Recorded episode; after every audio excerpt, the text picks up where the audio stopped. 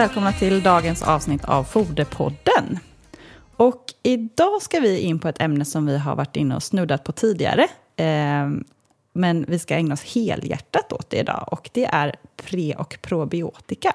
Och många av er hästägare har säkert kommit i kontakt med de här begreppen tidigare. Men idag ska vi reda ut vad som egentligen är skillnaden på pre- och probiotika. Och vilken effekt det eventuellt har hos hästen.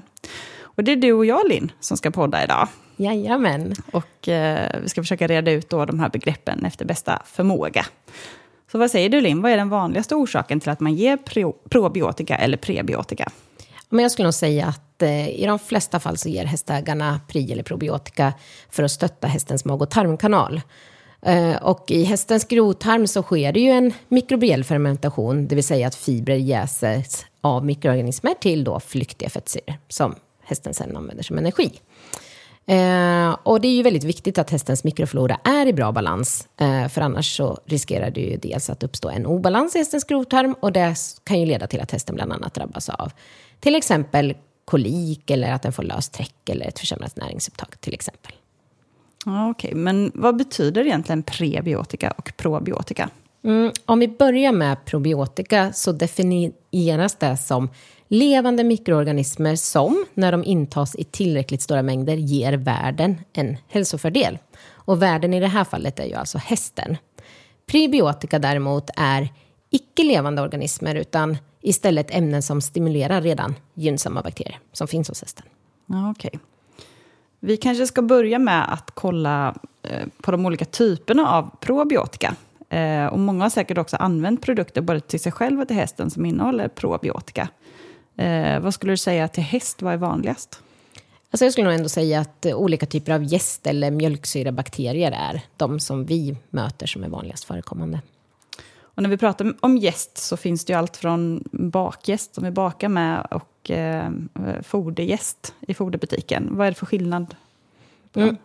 Ja, men både jäst och även bakterier är indelade i något som kallas familjer och släkten och arter och ända ner på stamnivå. Och ända ner på stamnivå så kan jäst och bakterier ha olika egenskaper att de skiljer sig åt.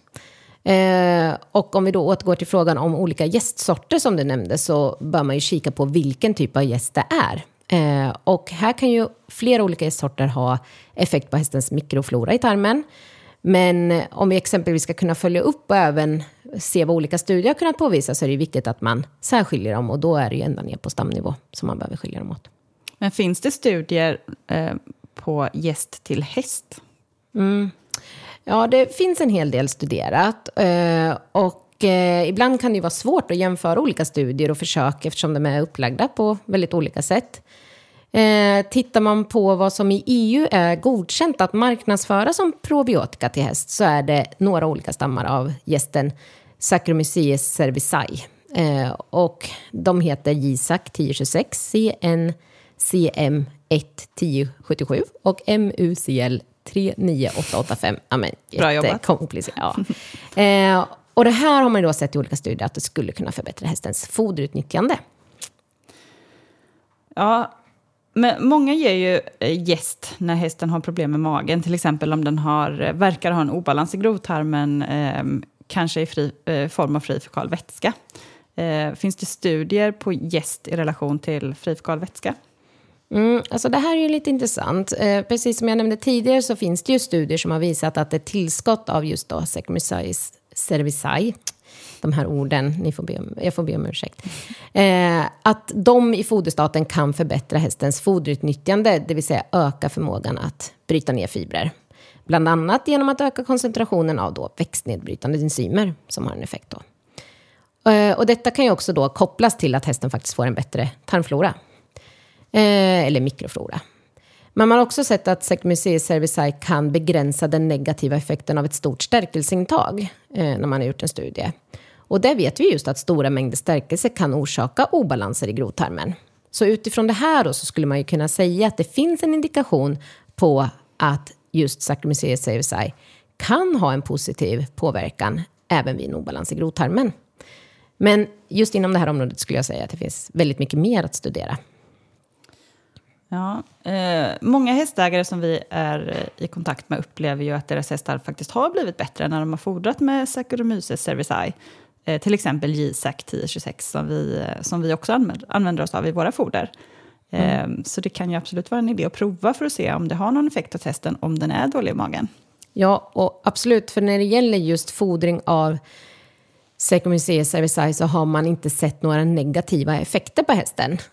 Så här kan man ju faktiskt prova och man behöver inte vara orolig för att det är något, ska vara något dåligt. Exakt, att det är något negativt. Eh, ja, och precis som du säger så problem med magen kan ju bero på många olika orsaker och också yttra sig på olika sätt. Och vi har ju pratat om just obalans i grovtarmen, vilket är, verkar vara relativt vanligt. Eh, sen så vi, vi som foderrådgivare får ju också många frågor kring fri, just fri fekal vätska. Eh, vad vet man om effekten av jäst till, till de hästarna? Ja, alltså här är ju mycket som är oklart. Inte minst orsaken till fri fekal vätska. Eh, vi har ju haft ett helt avsnitt om just fri fekal vätska. Eh, så vill man höra mer om bakgrunden till det här problemet så kan man ju gå in och lyssna på hela det avsnittet. Men bland annat så har man gjort en studie med bakjäst där man gav hundra gram per dag till hästar som hade fri fekalvätska. Och där kunde man eh, se att träcken blev mer fast men att den här vätskefasen som hästen drabbas av fortfarande fanns kvar. Så eh, utifrån det så menar du att jäst skulle kunna vara ett säkrare tillskott att ta till när man vill öka ut, eh, foderutnyttjandet eh, hos hästen och eventuellt stabilisera obalans i grovtarmen. Eh, och att det verkar ha en bättre effekt vid fri fekal vätska. Eh, men om vi tittar på det här med goda bakterier. Du nämnde mjölksyrabakterier. Vad är det då? Ja, men mjölksyrabakterier ofta är ju olika stammar av olika lactobacillusbakterier. Eh, som är de som vi ser säljs eller marknadsförs som probiotika till hästen. Och hur, hur kan de påverka hästen? Mm, alltså precis som jag nämnde tidigare så är ju de probiotiska effekterna ofta stamspecifika och det gäller även bakterier.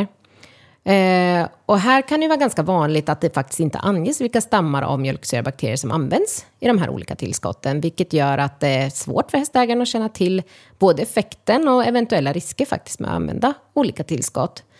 Um, och som ett exempel på det här så undersökte man i en studie flera ospecifika stammar av lactobacillus och vilken effekt de hade på hästar med fri fekalvätska.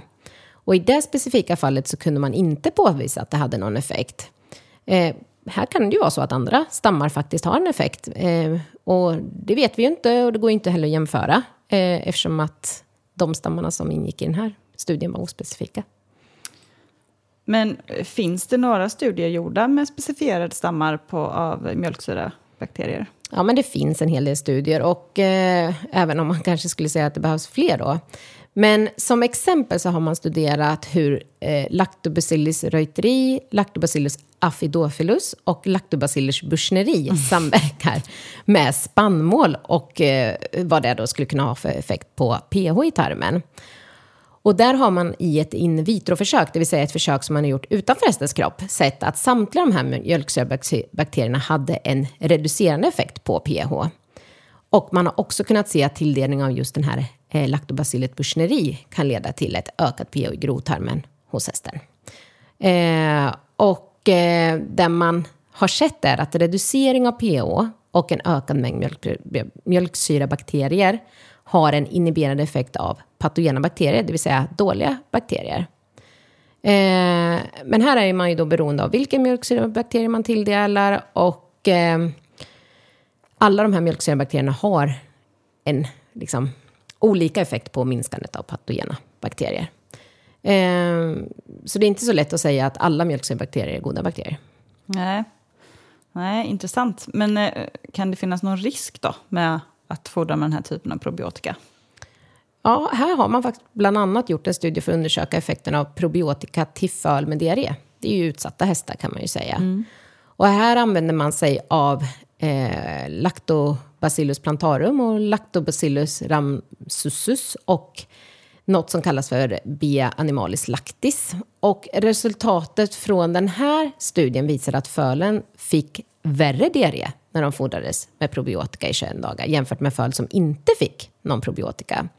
Så utifrån det här så skulle man ju behöva göra fler studier på specifika bakteriestammar eh, för att se om de dels verkar positivt och eh, att det inte faktiskt är skadligt för hästarna att fodra det, som det visar i den här studien. Ja, precis. För ett, ett föl kan ju bli rätt så nedsatt ganska snabbt om den drabbas av absolut. Eh, diarré. Så det är inte bara att fodra hur Nej. som helst. Nej. Nej, man får tänka sig för. Ja, det är tänkvärt. Eh, och eh, som hästägare är det nog många som inte tittar på vilken typ av probiotika eller vilka stammar då som finns i tillskotten. Eh, och det är ju kanske inte ens alltid specificerat. Eh, vi får hoppas att vi får ännu mer information om det här så att vi kan ta bra beslut mm. till våra hästar. Men eh, nu har vi ju bara pratat om olika typer av probiotika. Eh, om vi ska hoppa på prebiotika då. Eh, hur skiljer sig probiotika från, eller prebiotika från probiotika? Ja, precis som vi har nämnt då. Probiotika är ju levande mikroorganismer medan prebiotika istället består av icke-levande organismer. Och det här kan ju vara då olika typer av ämnen som stimulerar gynnsamma bakterier som redan finns hos hästen. Kan du ge exempel på en prebiotika? Ja, men jag tror att en del av er lyssnare kanske känner igen något som heter betaglukaner eller pektiner. Det är ganska vanligt. Ja, kan du inte utveckla eh, vad, vad det är för någonting? Eh, betaglukaner till exempel.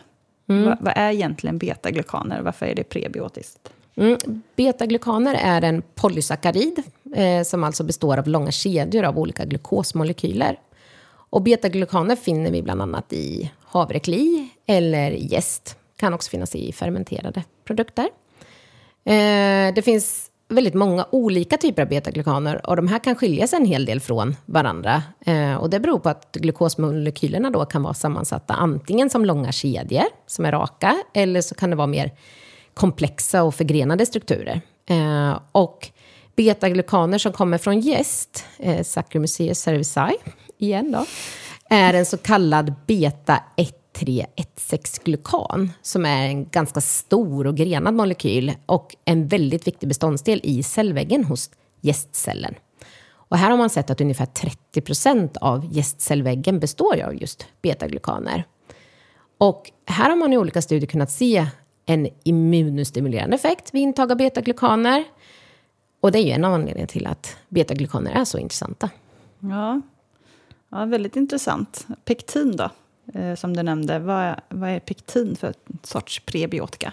Ja, men pektin är faktiskt också en polysackarid som vi, vi hittar bland annat då i betfibrer, som är ganska vanligt att man får hästen med.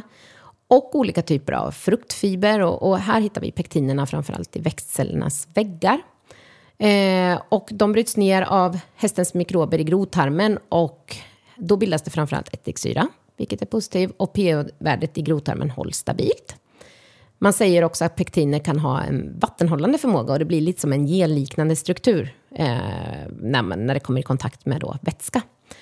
Eh, och i någon studie har man också sett att pektiner sänkte kolesterol och triglycerinnivåerna i blodet. Så det här bedömer man ju också att det skulle då kunna ha en positiv effekt hos hästen. Ja, och för oss människor så brukar man ju kalla betaglukaner och pektin för kostfiber.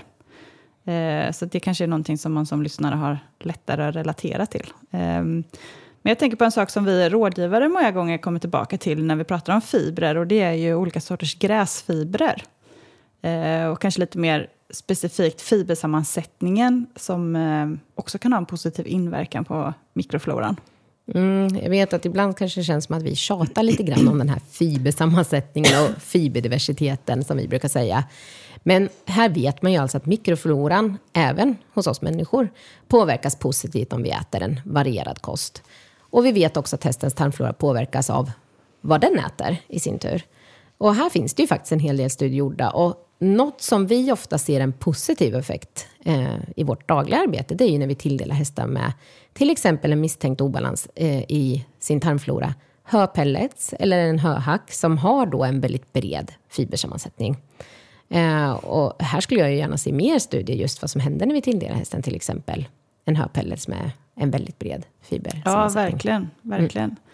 Eh, och det kan vi också säga att det är ju aldrig negativt att tilldela hästen olika typer av gräsfibrer så länge den inte då skulle ha någon överkänslighet eller allergi mot någon särskild sorts gräs till exempel. Mm. Ehm, och det är ju ett, en form av grovfoderkomplement som är väldigt skonsamt för magen, eftersom att det är naturligt för hästen att bryta ner just gräsfibrer. Mm. Ehm, så har man en häst med dålig mage så brukar jag rekommendera ungefär eh, ja, mellan trehundra och femhundra gram lyxvisa hökops, som är en av våra höpellets i Sankt Hippolyts sortiment. Men för att återkomma lite till pektiner och betaglikaner, i vilken typ av produkter hittar vi dem? Ja, här får man ju gå in och kolla på fodrets sammansättning och vilka råvaror som finns i fodret. Och om vi bara ger exempel ur Sankt Hippolyts sortiment så kan vi återse de här bland annat i flera av våra märsor, men även i olika typer av kompletteringsfoder. Eftersom att vi har en väldigt, väldigt bred eh, sammansättning av våra foder. Så man försöker få in även de här positiva fibrerna. Ja, alltså jag tror att det kan finnas en bra anledning att komma tillbaka och prata mer om det här. Eh, även i framtida avsnitt. Eh, alltså just sammansättningen på foder och, och olika råvaror i olika foderblandningar. Eh, det skulle nog bli ett spännande poddavsnitt här framöver. Ja men verkligen, alltså det är ju superspännande och, och sammansättningen på olika foder kan ju variera enormt mycket, och vi pratar ju ofta om att det är viktigt att täcka näringsbehovet, men, men foder kan göra så mycket mer, och, och jag tror absolut att vi ska fixa ett avsnitt med det. Ja. Ja, och detsamma gäller ju probiotika och prebiotika till häst. Det kan också variera väldigt mycket från produkt till produkt vad, vad, vad det är i produkten och vilken effekt det förväntas av på hästen. Eh, nu vet vi att vissa probiotika och prebiotika kan eh, ha en inverkan, men vissa kanske inte har lika mycket effekt på hästen. Eller till och med en negativ effekt. Exakt, exakt.